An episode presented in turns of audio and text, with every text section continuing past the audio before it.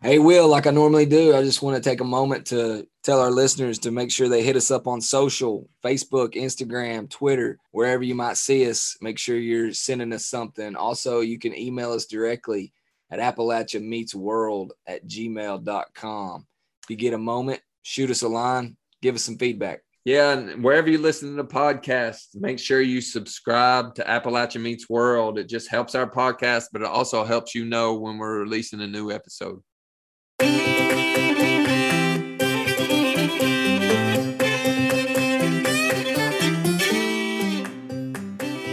Coal industry was just the top of that pyramid, just like the textile industry. The real destruction happened as you as you got to the broader parts of the pyramid. All the supply chain just crumbled. So anyway, it's good to see Kings Mountain building back. Appalachia Meets World, a podcast about place and perspective, but always Appalachian. And don't forget, Will, tonight's episode is powered by SOAR. Shaping our Appalachian region. If you're a entrepreneur out there, especially in Eastern Kentucky, check them out. Appalachia Meets World. We're back. It's Will. And Neil, what up, brother? I'm on a new computer. We'll see how the sound goes. I know our guests can't see this, but your uh, pictures are already better, man. You, you look five years younger at least. Wow, Cameron does that, huh? Apparently, two decades old uh, computer to a new one. I mean, Maybe, possibilities are endless. maybe I need an even more powerful computer, and then I'll be 10 years younger. Yeah, What else is going on? just uh, trying to bear the cold. Cold winter blast blew in Appalachia this week and uh, had a little snow on the ground. Will I saw that. That's crazy. That's even colder than it is here. snow in October hasn't happened in 60 years. Really? Yeah, can you believe that? You you haven't had snow in October in 60 years. Nope, not in these parts. Wow. So, Will, you got some app news of the week for me? Uh, I have a little bit, a few few little tid, tidbits. SOAR, shaping our Appalachian region, they just finished their summit yesterday. The annual summit, October 19th and 20, took place in Pikeville, Kentucky. Looked like a great turnout. I know uh, one of our previous guests, Gayle Manchin, was in attendance. That's big time. Yeah, definitely. I, I heard it was a, a really great turnout. Sorry we weren't able to attend this one. Busyness of life got us this time, but hopefully we can make the next one. Yeah, definitely. We'll we'll look into that, and I know they'll have some more mini summits as well. The annual summit back in Corbin, Kentucky next year. Yeah, another shout out to Colby Hall with, with SOAR. Does an excellent job and uh, really appreciate uh, them for number one being a sponsor of ours and number two doing all the good work they do in Appalachia. They really stepped up during the, the floods over the last last month and you know just shout out to them. Yeah, definitely. I know they have a number of partners, and it's not easy convening all those partners into one place, and they do a really good job of that. Another uh, little little business item or, or app news that I have. There was the Appalachian Forward Conference that was held in Ohio, the Appalachian Forward Conference of Ohio. It was put on by the Ohio University Voinovich School of Public Leadership. Shout out to the Voinovich School of Public Leadership. It's an excellent program that they have there, but they held this Appalachian Forward Conference. There was over 160 people in attendance, 160 organizations. It was really for them to get together, not necessarily to decide upon, but talk, discuss what they were going to do in regards to the 500 million dollars that's available for the Appalachian counties in in the state of Ohio. I heard obviously it was a good turnout. I heard it was good discussion. I really think somebody should pull us in on one of those conversations. Will I got some ideas, don't you? Yeah, definitely. I, I think we I'm could. always, I'm always really excellent at spending others' money.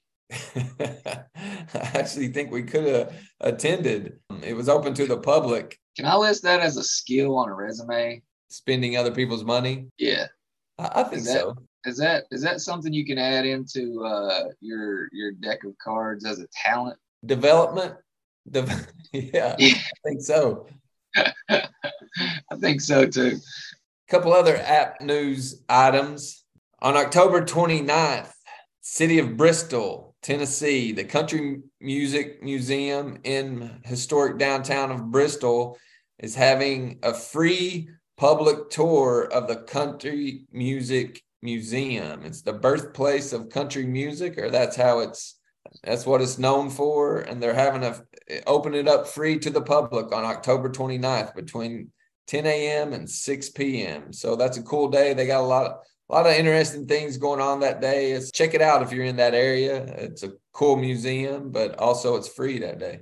It's next Saturday. Will make sure you're in attendance if you're uh, if you're nearby. Sounds like sounds like something worth a visit. One other item I wanted to mention I know there's tons of stuff going on. There's a lot of money floating around. The ARC is, is allocated a lot of funding to a lot of states. But one thing that I wanted to mention we, we talked about Appalshop on here several times. It's Kentucky based nonprofit. They uh, focus on teaching community members how to produce documentary media, but also they do several other things. They, they did a really good job in, in regards to flood relief I know that they were really impacted by the floods, but they just recently received a little over $60,000 from the EDA to do a feasibility study to measure the economic impact that they have in Whitesburg, Kentucky. They're looking to expand their services throughout central Appalachia. That includes Kentucky, that includes West Virginia, and that includes Southwest Virginia and Eastern Tennessee they're just trying to expand their services to create this network of media makers of media spaces. They felt like what they've done in Whitesburg has really added a boost to, to the economy there and they're trying to see if it's feasible or if it's workable that they can add a little boost to the economy elsewhere throughout central appalachia. I think it's a cool concept cool idea something that would be very beneficial to the region. I'd get behind it for sure. Sounds like great stuff going on yeah, they do a really good job with youth media as well. I know they have a summer youth academy for students in Eastern Kentucky, and and just opening this up to all of Central Appalachia is really cool. You know, uh, you mentioned the cold weather, and I, I know we talked about in in previous episodes. We postponed our AT or the Appalachian Trail hike. You know, we were going to hike the Smokies. We still want to do that, but it's getting a little colder now. Uh, it's getting a little little harder to do. But one thing that has could possibly help us with cold weather. I don't think we've mentioned this before, but we got a couple of Appalachian Gear Company hoodies, and I have to tell you, Neil, at, at first look, I didn't know I didn't know what to expect when I but when I put the put the hoodie on, I mean it's buttery smooth, and it was incredibly warm. I think it's will be a definite must for the hike. Yeah, I think so for sure. Will you know, talking about cold weather, you got to just properly prepared for that uh, when you're hiking, when you're outdoors, when you're camping, any type of outdoor activity that you're doing in the cold. You got to properly prepare. The the gear we have from the Appalachian Gear Company definitely gets you in the direction of proper preparation. Definitely appreciate them, and I, and I'm so looking forward to hearing more about their company tonight. Yeah, we got Mr. John Gage John, one of the co founders. Him and Mike Hawkins actually founded the Appalachian Gear Company after spending decades in the textile industry, manufacturing industry in the region. When we first found out about the Appalachian Gear Company, we were looking for some gear for our hike, and there was no other better place that we found than the Appalachian Gear Company. So I'm looking, like you said, looking forward to hearing what John has to say about the Appalachian Gear Company, how they got started, and what they expect to do going forward. Yeah, me too. Let's uh let's get right into it so we can learn more about this this great co- company. All right, let's go. Let's get him on here.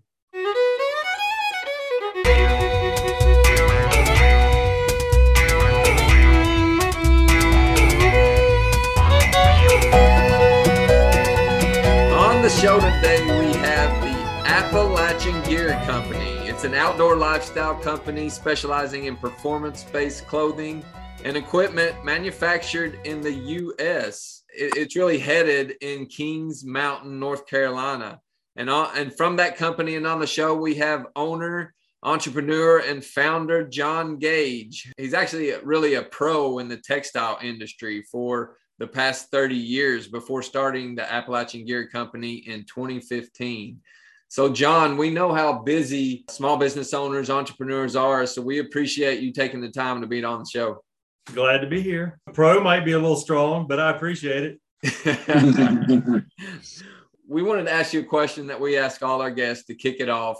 But like most Appalachians are big on history, big on tradition.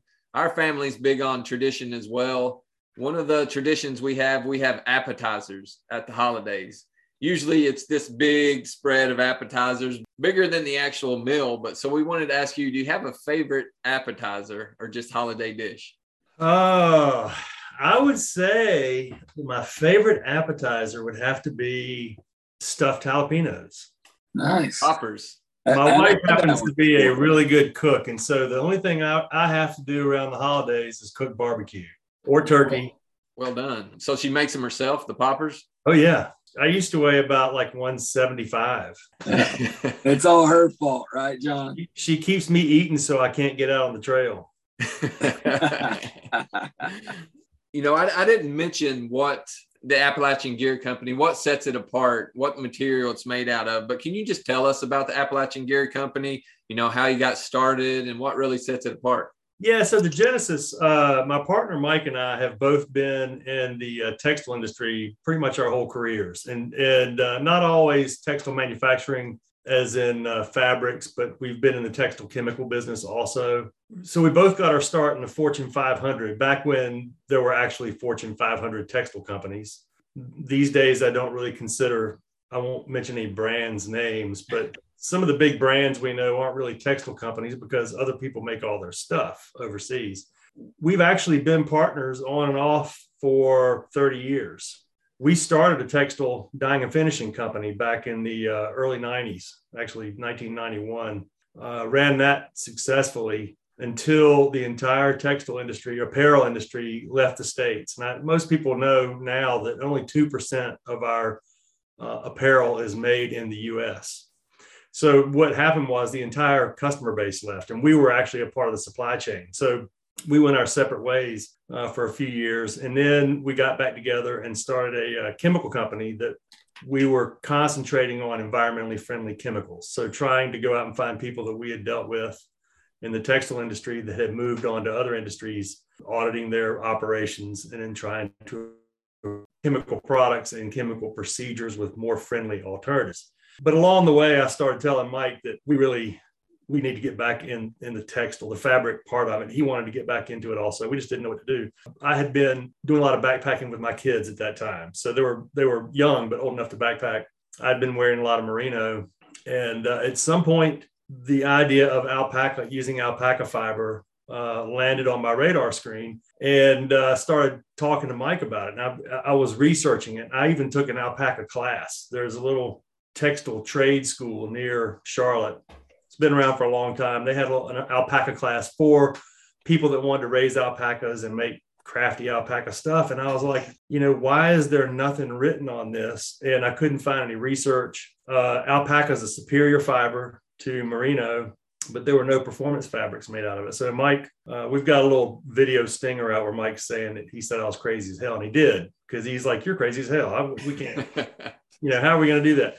We called a friend of ours that had been in the business who's even older than us, but he's one of the preeminent knitters in the world. You know, even though my degree is in textiles, and Mike and I have been in textiles our whole career, you, it's it's like uh, you, you can't be an expert in every single thing. So the guy comes in and I said, "Here's what I want to do. I want to make uh, performance fabric out of alpaca fiber." And and he immediately said, "Oh no, you're crazy as hell. We tried to run that in 1972, and you can't run it." You know, and I was like, "Why?" You know, I kept, I couldn't get it out of my head. And so the bottom line is, it, it's just a hard fiber to run. And so I'm going to skip through all the. I told him to think about if he could do this any way he wanted to, how would he do it? And so it, it, it took him a couple of weeks. And he said, if you'll let me get the type of machinery that I tell you to get, for the knitting and let me customize it. I think we have a shot. He said, if we can't do it that way, then it just can't be done. And, and people listening might say, oh, well, there are other alpaca things. My grandmother had an alpaca sweater. And yeah, there's a lot of alpaca knitted certain ways. But to be a performance fabric, um, it has to be a little bit different type of fabric. It just can't be one of those fluffy sweaters. or a scarf like you find at a luxury store. And also the price point had to be competitive with people don't know that alpaca is four to five times more expensive than merino alpaca. So it was a tall order for us to figure out how to knit something that had never been knitted and to meet and do it in the United States and then to meet the price points um, and, and that's just assuming we actually could be successful making a performance fabric. So that whole process took us probably three years. Just the R&D. Uh, just the R&D. And we had this other company. So the, the, the backstory is we virtually put every dime of profit for our other company into starting Appalachian Gear. And that's how we started. And in our other company, it's more of a project-based company. It's kind of uh, what have you done for me lately kind of thing it's been a good run with it, but really our hearts were in the textile industry. And the other thing we agreed on was that we weren't just going to import something. We weren't going to make something out of uh, merino or even cotton because there are a zillion people, and you know we're just two guys trying to start a company. And if you're going to start a company, the best thing you can do is have a unique product. That was our core design strategy. We've got to have something unique, or we just don't have a shot because we wanted to be an e-commerce company too you just have no shot at building a brand if you're in a sea of similarity. But sure enough, we got it developed. And a lot of people may know there, there are a few other companies out there that are making alpaca products. Most other companies that I see that are making alpaca, alpaca products aren't using 100% alpaca. And our, all of our initial products were 100% alpaca. The shirt I'm wearing right now is the, the new sun hoodie we just put out. It's actually 80% alpaca and uh, 20% tencel, which comes from uh, eucalyptus trees. And the reason I did that uh, was specifically to prove that you could make performance fabrics out of other natural substances and not have to use polyester and nylon. Uh, that's the brief story of how it happened.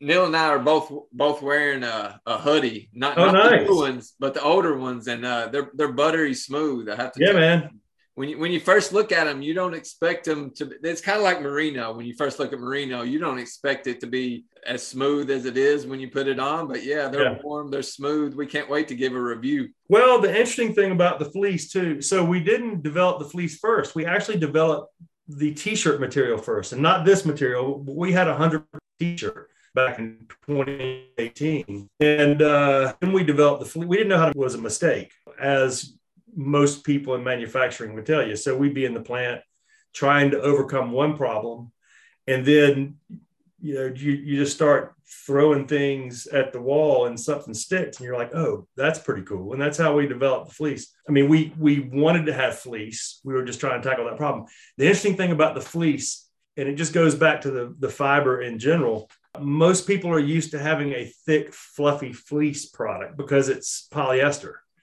And you know polyester is i always say this and i always preface this by telling people i'm not an environmental activist necessarily so i don't browbeat people for wearing polyester because it's going to be around forever. But we do walk the walk. We we have an environmentally friendly operation and we require our suppliers to have their proper certifications. The thing about alpaca you know with polyester you used to have to have more and more and more of it for it to work because it traps airspace with alpaca and with merino, it's different. The fibers themselves are insulating, and the fibers themselves are also cooling. It's just alpaca does it better than merino, but it's degrees.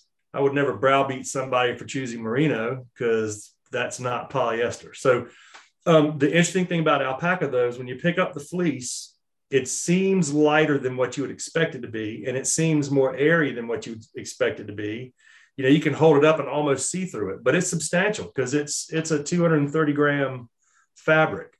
But the way we, have knit it so that it can really breathe and so that you can get the highest and best use out of the alpaca fiber. But what you know when you put that when you put that hoodie on and if you're in a chilly and windy environment and you put a wind layer on top of it it's incredible how well it works. And you know i was I always tell this story. I was out skiing uh, right before the COVID shutdown out west, and I was wearing one of our uh, fleece net gaiters, and it was five degrees on you know, and and heading up the hill. And I was like, damn, this thing really works. And I was laughing about it. The person I was with is like, well, why are you laughing about it? You made it. Did you not know it works? And I'm like, well, no, I haven't ever skied out west with it.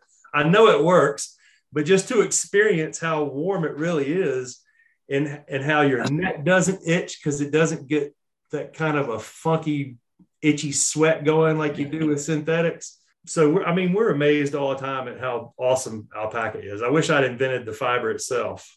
But yeah, the fleece, we're the only ones in the world that make that fleece. And uh, what's different, um, you can wash it and tumble dry it. And, you know, there's so many of these products out here that have the synthetics blended in and you got to wash them and lay them flat. And there's nothing wrong with laying flat, but, you know, sometimes you want to fluff up your items without them getting all twisted and shrinking and all that. So, you know, we're, we're pretty proud of what we've been able to accomplish. Well, it's definitely quality. Um, aside, aside from the product, I wanted to ask you about, so, so in North Carolina, um, in Appalachian, North Carolina, but in North Carolina in general, when you talk about the industry, when you talk about history, most people, when they think about Appalachia, they think about coal, they think about timber, they think about steel. But you, you know what some people may really not know is that North Carolina has a rich history and really known for the textile industry dating back hundreds of years. Can you speak a little bit to the history of the textile industry in North Carolina?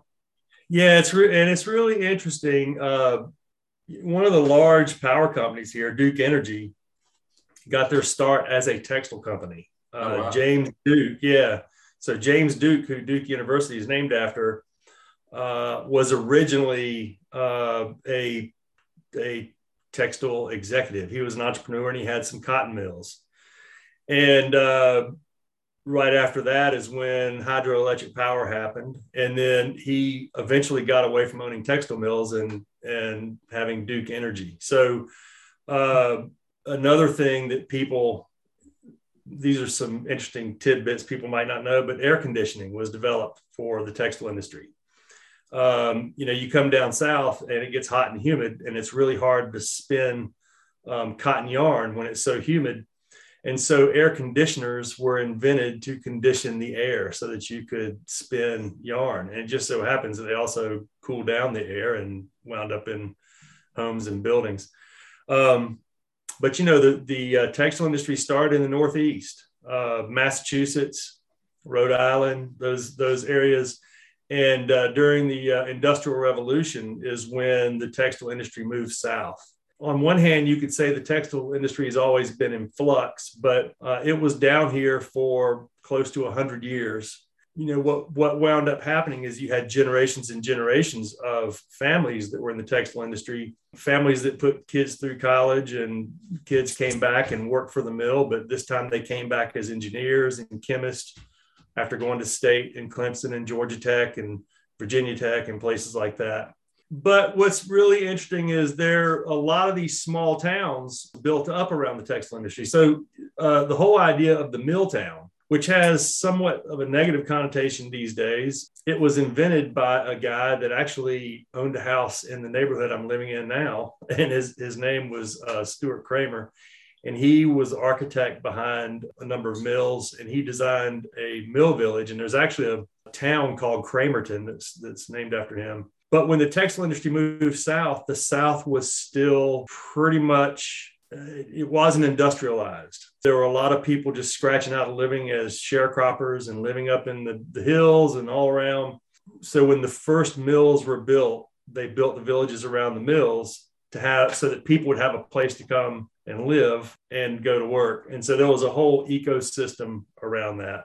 The textile heritage is something, uh, what's interesting, my family was not in the textile business. I was the only one in my immediate family, but I had cousins that were in the textile business. And that's why I chose to go into the, the textile curriculum at state. Well, I was really drawn to it for two reasons. The, the people that worked in the mills, I loved working around because they were all highly skilled people. I learned I learned more from the old timers that I worked with when I first got into the business than I ever learned in school. And they could do some really amazing things.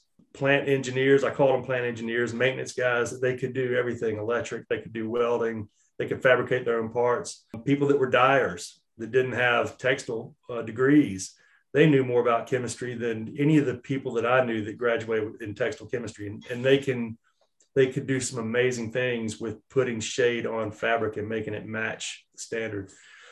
That's what we lost when uh, all the trade agreements happened. So I was just backpacking out in Wyoming a few weeks ago, and people would see my patch and we'd start talking and, you know, eventually come up that, that I founded Appalachian Gear.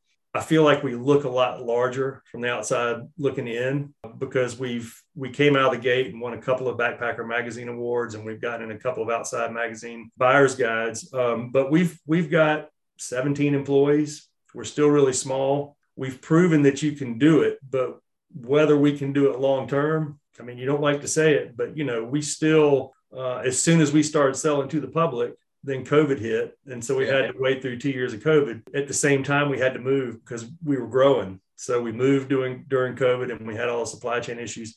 The interesting thing that we have learned firsthand is the intellectual capital, the people whose parents or brothers or sisters or cousins worked in the in the industry they're all gone you know 25 years ago you could put an ad in the paper and you know everybody walked in the door would have had five or seven years experience in a mill somewhere well now nobody does so that's been really tough in a way but it's been really awesome in a way because we've got uh, a number of employees that are like 18 or 19 that came straight out of high school and we're training them and to watch them learn how to actually pick up a, a valid skill and to learn some things that not many people know.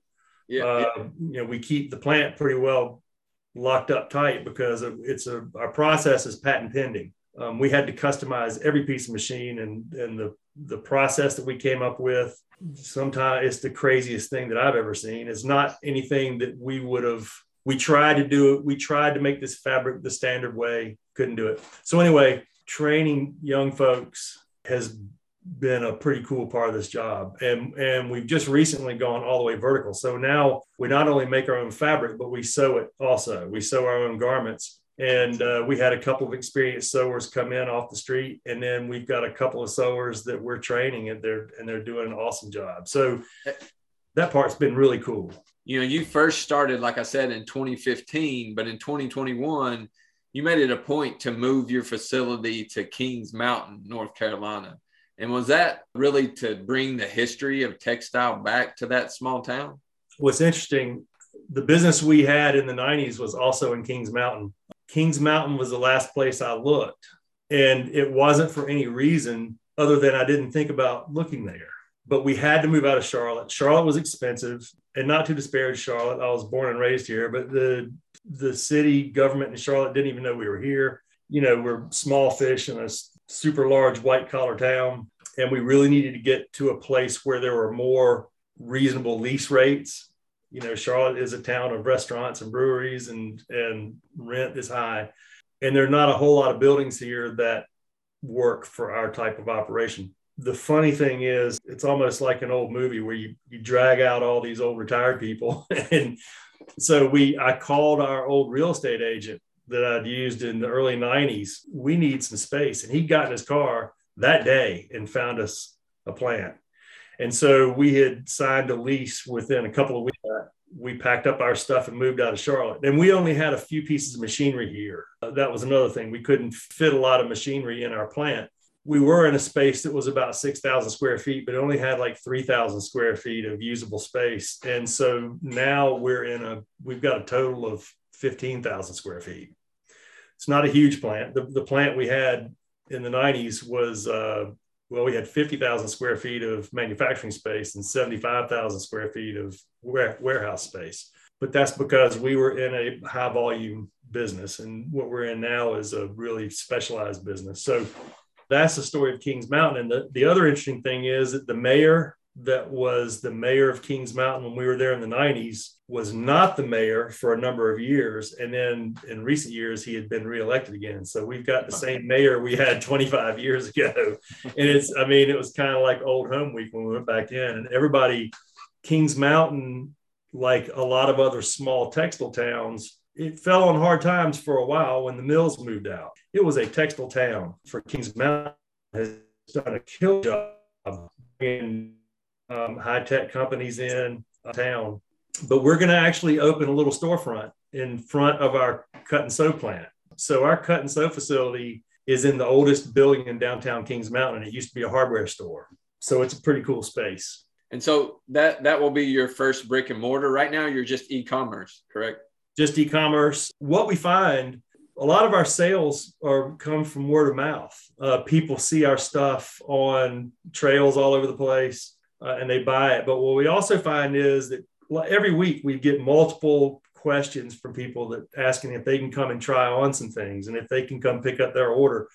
And and we never really had a spot to do that. So what we've realized is even though we've been around for a few years now the the product itself is so new and people don't know what it feels like or how it fits. And we just thought it would be so convenient for us to have a little place for people to come by kings mountain is within a 45 minute drive of 2 million people it's on the way from Charlotte to Asheville and Charlotte to Greenville and Greenville to Charlotte. And, you know, so it's, we're right in the middle of a lot of things. It'll be a great way for people to come by. And we do a lot of festivals, different types of festivals. And the festivals are always big events for us. I generally lose my voice at festivals and I still go. Man, when, we go to a festival, we'll start up one day and the crowd comes in and we, we start talking and we don't stop talking until the end of the festival. And it's really makes us feel good because sometimes you know especially during covid when you're we were so isolated you're like man you know where's the market? You know or people forgetting about us? You know and you go out and next thing you know there's the crowd. And the greatest thing is that every festival people are coming up with hoodies that now are three years old and they've hiked in them and slept in them and everything else and you know that's always a good feeling too and that's cool to hear about uh, that small town environment, that small town atmosphere. I, I, read that you won a state grant, $50,000 to help you relocate your facility to Kings Mountain. And that was really the purpose of that was to strengthen the rural communities within North Carolina. So I think that's an important point in regards to you. And you, you were talking about the festivals, but really rebuilding the downtowns in those small rural areas. Yeah, Kings Mountain has done a lot to uh, rebuild uh, their downtown area. And as I don't know if you know or not, but there's a casino being built in Kings Mountain. It'll bring a lot of people in too. So yeah, the town really is uh, so much different than it used to be. They've just done such a good job rebounding from the the destruction. You know, people that are in their 20s and 30s now just don't really understand what happened. But um, between probably 98 and 2005, it was a literal tsunami. The entire industry left the states, and I mean, all there were a lot. You know, the people that had been had spent their lives in the textile industry had nothing to. There was there were no jobs left, and it wasn't just the mills shutting down. You think of all the support business around mills, so sheet metal shops and valve shops and piping shops and plumbers and electricians. Neil and I are from coal country, so we totally understand that. Same thing. Yeah. I mean, it's like the coal industry was just the top of that pyramid, just like the textile industry. The real destruction happened as you as you got to the broader parts of the pyramid. All the supply chain just crumbled. So anyway, it's good to see Kings Mountain building back. And then, you know, other places like people don't think about Asheville as being a, a textile town. You know, Asheville is a funky art town, you know, and, and a brewery town. But back in the day, they had a ton of textiles up there and so they've they've remade themselves too and all these little towns i mean gastonia and belmont and greensboro and salisbury just goes on and on morganton and hickory hickory at one time made 90% of the hosiery in the world which you know socks and all that kind of stuff we hear a lot that people tell us that we're kind of a bright spot in what's going on but i always caution people I honestly believe it would be impossible to rebuild something like Cone Mills or Burlington Industries. It's just never going to happen here again. But anybody that can come up with either a unique product or just a really killer product or a company that's making some kind of textile product that you know, has some other competitive advantage, you can still do it here, but it's going to be small. There, there's not the support structure uh, left for the entire industry. You know, you talked about sustainability a little bit earlier and how your product's unique. Is this sustainability part uh, an important part of your company, an important part of your, I guess, motto or, or, or company in general? It's a, it's a, core piece of it. And, and again, so I, I, said earlier, I'm not an activist. You know, I feel like there's a place for activists when things don't happen fast enough, you know, activists get in your face and all that. But at the same time, you have to have people that you know pick up the ball and run with it and not just be an activist. And so, one of the core principles that we had so, number one, we have to have a unique product. It's hard to build a small business if you don't, because big companies can outspend you in marketing every day. And the sustainability story was going to be key. So, we could have easily punted and had 50% polyester blended in with all of our alpaca. But the fact of the matter is, we we are not doing that. So the sustainability piece is that the vast majority of our product line is 100% alpaca. The, the new t-shirt material, which is 80-20, the 20% is Tencel, which is made from eucalyptus trees. So it's a cellulosic fiber. We're writing a little bit more about why we chose Tencel. Some people get it confused with cotton because Tencel and cotton are both cellulosic, but Tencel is a performance fiber and the reason we chose 80 20 is very specific. And primarily it was to maximize the uh, cooling properties of Tencel without hurting the insulating properties of alpaca. And alpaca has really good cooling properties too. Tencel's tensile strength is actually higher than merino and alpaca, believe it or not. So it helps you make lighter weight fabrics. And incidentally, that's why most of the lightweight merino products have nylon or polyester blended in them because the merino just doesn't really hold up that well when it's light. All of our fabrics will will always be uh, the natural fiber fabrics. So that's the ball we're carrying. There are plenty of people that have blends with synthetics, and uh, general public may or may not pay a lot of attention to it. Um, people generally like to buy products that work and products from companies that they like. So we're trying to build up a loyal fan base of people that like us, and at the same time hold up our promise to show that we can build or, or produce performance fabrics with natural fibers.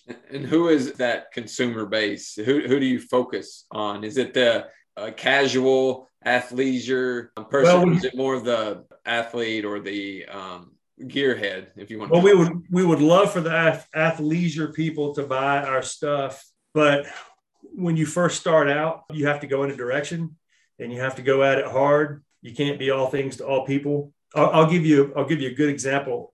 My design uh, strategy with the hoodie was to have the simplest seam structure possible. So you notice I've just got the shoulder seam and I've got the arms and I've got the neck and I've got the bottom hem and that's it. If, if you go look at some of the big name products, they'll have seams everywhere like train tracks and articulated elbows and thumb holes and, and a lot of things like that. I wanted to make a lightweight product that really worked, that would be useful for the people that were doing the things that I was out doing, backpacking, you know, paddling, being out in the woods. We felt like if we could do that really well, that it would just naturally kind of bleed over into other markets. So our our primary customer is generally in the 22 to 45 range and is an active camper or van lifer or through hiker or day hiker, you know, paddler, climber. It's it's those kind of hardcore outdoors people. Look at some of the big brands, and I don't want to name any names, but you know, some of the big brands that used to have the really good products. Well, at some point they've got to get that volume. So then they come out with a one size fits all kind of product. You know, they have to homogenize it and then you know the goal for these big companies is to get as many people buying as possible so then you have to bleed over into the fashion side of it because certainly you know you can wear our stuff to out to breweries and restaurants and friends houses and all that but we're not we don't develop products with fashion or you know it just can't be like a square piece of cardboard there has to have a you have to have a little bit of style the one thing that we do that we think is different than most folks so again, a lot of people that listen to you may not realize that a, a, lot of brands they see, most brands, they're not making their own stuff. They contract with somebody to make it. There's a whole supply chain. Somebody knits it, somebody finishes it, somebody cuts it. The fabric might come from five different places. Because we buy our raw material so we make our own fabric and we make our own garments. We don't have to buy minimum size runs of navy or black or whatever. We can buy smaller runs of yarn and we can run our knitting machines however we want to run them. So I think one of our the cool things we do different is we're always dropping new colors and you guys have maybe have seen that. We don't drop inventory as much as our customers would like. You know, that's the biggest knock is we need more inventory, which we are continually trying to do but we're always dropping a new color. So we may not be on the uh, fashion runways, but we also don't come out with four colors and run them for 12 months at a time. You know, I mean, we're always pounding people. And the funny thing is, there's no science behind it. We're not buying any service that tells us what the next popular color is going to be. We literally have two or three bankers boxes full of, of swatches of alpaca that we've gotten from our supplier, and we dump them out on the conference room table and we spread them all out and then we separate them into colors and then we all argue about what we're going to bring in next you know? And then we you, you, get it down to 15 colors and you pair it from 15 to 12 and then 12 to 8 and then you just go with it. But we do listen. When you know enough people start saying they want a color we'll we'll bring it in building a brand is no easy task and some might even suggest it's a young man's game but uh, yeah uh, you all are definitely doing it your way and doing it well. And, and I saw some reference to the herd or hashtag the herd. Just what exactly is the herd? So the, the people that are just loyal followers. And, and I'll tell you an interesting thing. I feel like 45% of our client base are return customers. Our, our, we've got such a loyal client base. We've got people that have bought every color, everything we've ever had. It's crazy. So the herd, I actually don't know if a grouping of alpacas is a herd, but I think it is. and so the herd, the herd, we send the herd is the email list primarily. I mean, we call everybody that, that follows us the herd, but you know, it's funny. We send the email list out. We don't spam people. We we write blogs. We get a lot of industry.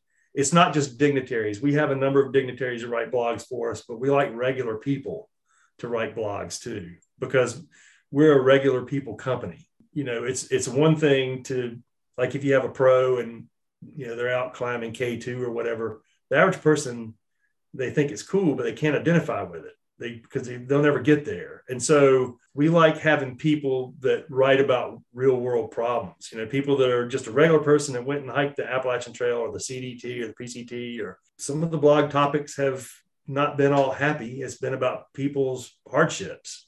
So that part of the business we're trying to stay focused on also giving people information that they think is interesting trying to build that community and that's what we really that's what we really like that's why i still go to all these festivals and people keep saying oh you don't need to keep doing that you know hire somebody and i and i do have people to help me but one of the my favorite things is to be at festivals and talking to people. And for me, you know, there are a lot of things that aren't so fun to do, but you know, choosing the next colors and developing new products and meeting new people. I mean, it makes it all worth it because it there was a period of time from 2019 to probably late 21 that I worked seven days a week a lot of times people think, well, okay, the, you know, the owners of Appalachian Gear, they're probably going in one or two days a week, and then they're going backpacking or they're going to the beach, and you know, it's not the case. I mean, I'm in there when everybody's gone and when it's dark. So that's those are the behind the scenes things that happen with uh, with entrepreneurs. And you know, the other thing we've done is we've we've outsourced the things that require experts to experts, like PR. I used to do all the social media myself, and it was really awful yeah, it's a full-time job. Yeah, and the funny thing, I mean, the reality of it is when I'm out doing what I like to do and I meet people that are decades younger than me, you always have that common ground. But at the same time, I'm not the best person to put images and videos in front of people that are 28 and 25 because we're we've got that kind of a gulf, you know, and and me and Mike are the guys that are developing the stuff. And you know, we've got a company full of people that are backpackers and climbers and bikers. But and and you know, and I like all that. And I've always done all that. So that is the common ground. And the thing is that we weren't just two guys that said, oh, let's make alpaca stuff. I mean, we actually know how to make this. We we actually customize our own machines. And I've put this on social media a couple times, but there were some early pieces of equipment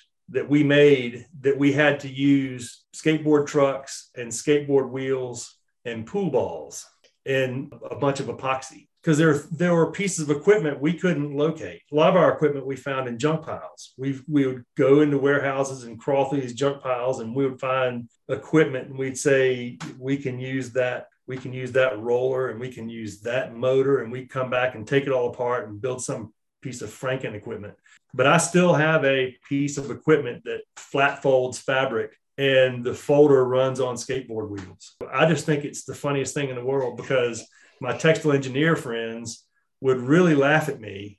You know, why don't you just go buy this hundred thousand dollar piece of equipment? Well, I don't have a hundred thousand dollars. That's why. So I had to build my own. we wish we could bring more people into the plant. The problem is what we do is so non-standard that we just we just can't show anybody what we're doing.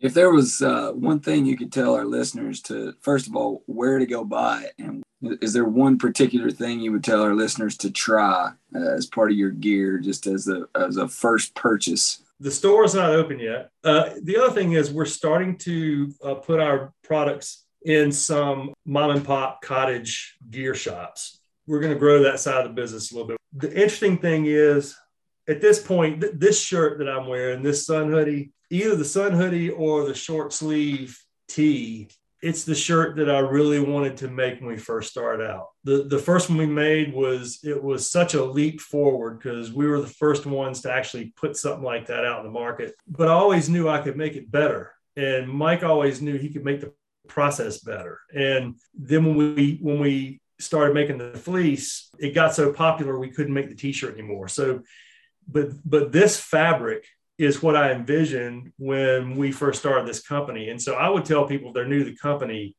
buy either the t-shirt or the sun hoodie. And I would say the sun hoodie because it's probably of all of our pieces of, of uh, apparel, I would say the sun hoodie is the most flexible over the wider, the widest range of climates because it's good in warm weather. I was I was hiking in mine out in uh, Wyoming at 10,000 feet. And when I was out there, it was 85 degrees and not a sun, not a cloud in the sky. If you're a skier, and this sounds counterintuitive because I should be saying everybody needs to buy a hoodie because the hoodie is the most expensive thing we sell.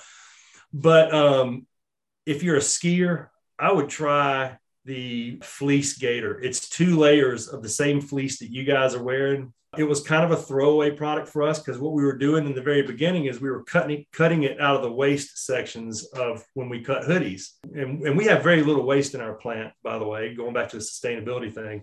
But they work pound for pound, the fleece gaiter. And we, we got two kind of gaiters. We got the tubular gaiter that we call the neck pipe and the neck pipe was a term that was coined by Jeff Garmire, a friend of ours. That his trail name is Legend. You guys may have he's he's gotten a lot of FKTs, and he was one of the calendar year triple crowners. But anyway, so our lightweight gaiter that you see most people wearing is called the neck pipe, but the fleece gaiter, um, it's impervious to snow and cold. It's a very simple design. It doesn't have a hood on it. It's just meant to, it, it covers your neck. You can pull it up a good ways in the front and back, and it tucks in. It's longer in the front. I would say pound for pound, believe it or not, that fleece gaiter is probably the highest functioning piece of apparel that I've ever owned. And as a matter of fact, you can't wear it until it gets below 40. I mean, it's just it's a cold weather thing. If you try to wear it when it's 45 or 50, it's just too warm. And it's funny because we just came out with this shirt. So obviously, oh yeah, everybody buy the shirt. But I'm I'm telling you, this fabric is what I had it. The way it feels, the way it drapes, what you can do with it. It's the thing that I envisioned before we ever made the fabric the first time. And that, so that's what I would tell people to start with. The one product that we made, which has been amazing to me, is the poncho. Really, when you look at it, people could say, well, that's more of a leisure product. And it kind of is. And for people who aren't really doing a lot outside, I would say buy one of those ponchos because they're super warm. But the crazy thing is, when we've been at trail festivals, people are walking up to us eh, with their ponchos. They're backpacking with the ponchos. As it turns out, it's such a multifunctional product, and which is what all people that like to be in the backcountry like multifunctional products. So you can stuff it in your sleeping bag. It's a little bit heavier than our bag liners, but our bag liners don't have a hood.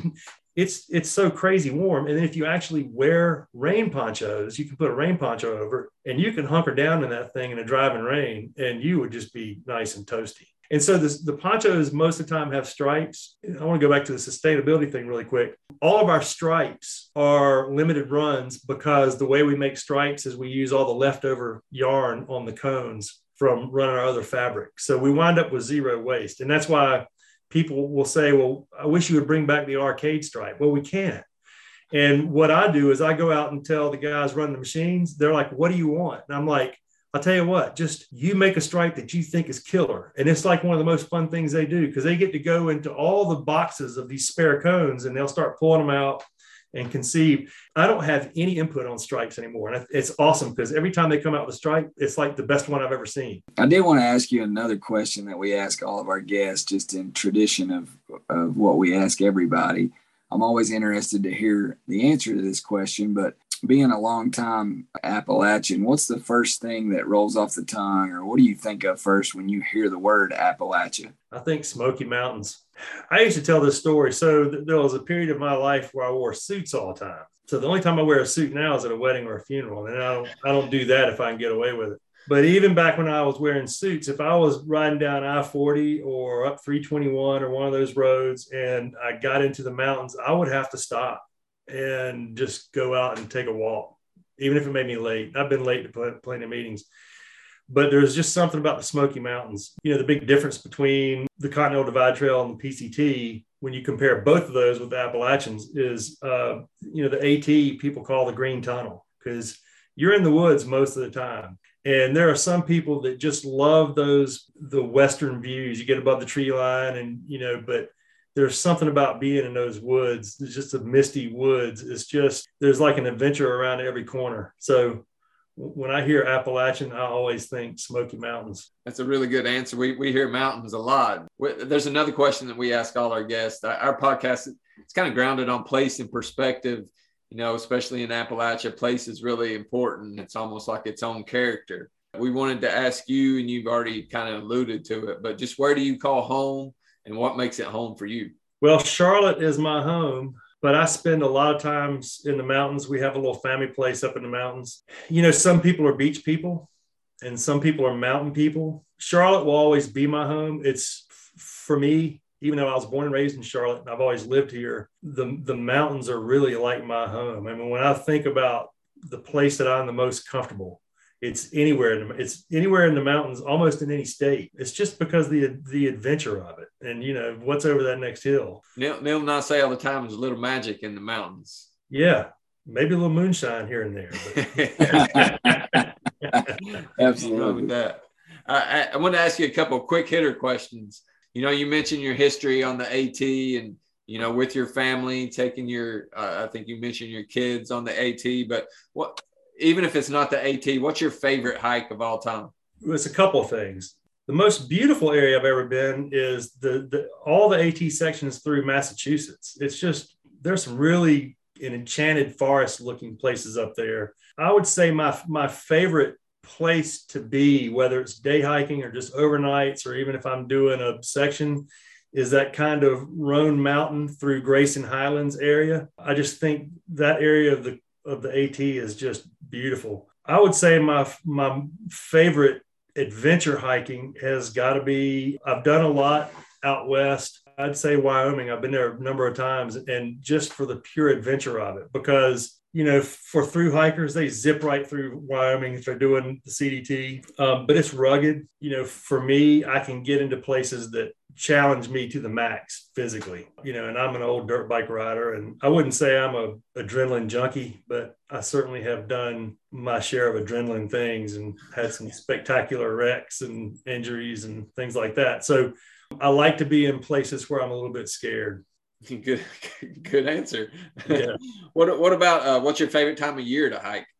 It depends on the area, really. I mean, uh, I would I would just say summertime. I mean, the thing with the AT is you're always wet. I don't mind cold weather backpacking. As a matter of fact, if, if I'm prepared for it, I like it a lot. But there's just something about being able to go a little bit lighter, and you know the weather's going to be warm. You know you're going to be wet. So I would I would say June, July are my yeah. favorite hiking months. What about uh, you may have already answered this, um, but in terms of gear, what's the one piece of gear that you never leave home without? Um, moonshine. Well, it's funny you say that because I was I was I was going to say a little a little flask of uh, George Dickel. because if you, if you're out west and it's cool, or if you've twisted an ankle or something, you know, I think it's marginally better than pounding your body with uh, Aleve or Advil. but I'll tell you, I always people laugh at me. Uh, I'm not a UL guy. you know, I like redundancy. I like to have the stuff that I think I need. And I always carry a big old giant knife with me. And people are like, that thing weighs a pound. I'm like, yeah, it weighs a pound, but I'm carrying it with me. Every every I've had that knife with me for probably 30 years. And it's just a big old giant hunting knife. Nice. As a fellow Appalachian, I got to ask this question: biscuits or cornbread? Biscuits. All right. Biscuits for yeah. sure. I, I don't want to turn away cornbread. I'll eat the hell out of it. But if I get to choose, I'll choose a biscuit every time. All right. We really appreciate your time, appreciate what you're doing, what you do, what you have done, and especially what you're doing there in that little town of Kings Mountain to bring that history of textile back to a small town, revitalizing that small town. And, and we, we want to thank you for being on the show. Well, I appreciate you having me, and and I'll I'll finish up by saying um, any opinions that I stated, I might change my mind tomorrow. So I might go with Jack Daniels instead of George Dickel next time. You're talking to a couple Kentucky boys. We, we're going to cut that out, Jack Daniels. All right, guys. All right, thanks. Appreciate thanks it. a lot. All right. Talk to you soon. Take care.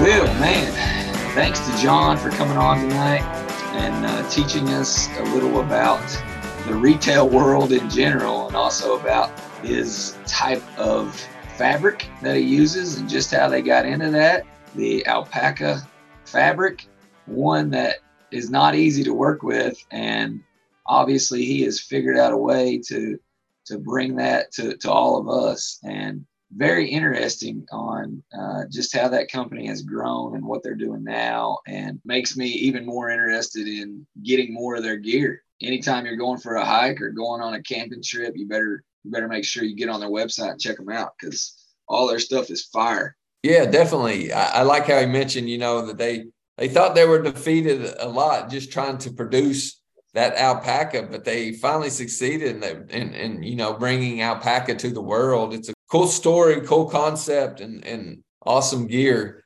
I thought it was really neat too that they brought it back to Kings Mountain, back to where it all began for them, in kind of the same area that they originally started. Similar story to a lot of entrepreneurs. Will they they fight the good fight and continue down that path, and they never give up like true Appalachians and eventually they they find their path but it's never easy for entrepreneurs and these guys have been at it for a while. You know john has gotten over the hump so to speak and continuing to do great things uh, with the appalachian gear company. Like you said you know they've been in the industry textile industry for over a couple decades john gage and mike hawkins and have been through been part of several as partners several entrepreneur ventures. This may be the cream of the crop. I feel like this is an awesome brand, awesome company, awesome fiber, awesome product. If you haven't checked it out, definitely check them out. I'm assuming Neil, you want to talk about the app biz of the week this week?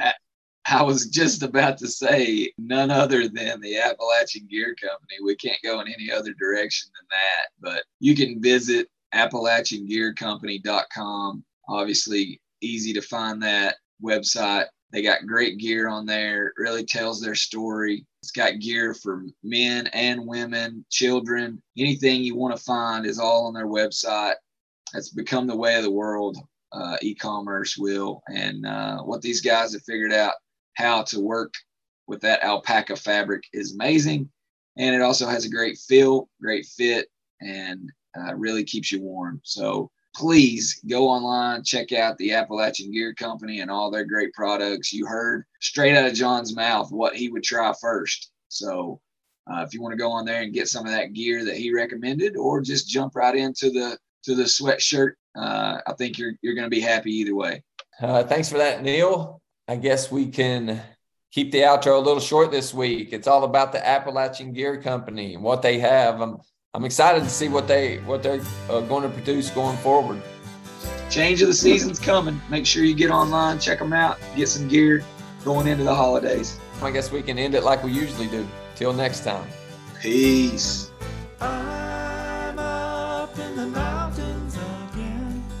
I'm getting lighter, the air's getting thin. Now I'm facing down with a grin. I've been in the city too long. Sidewalks and buildings and singing sad songs. Now I'm back up where I belong in the mountains.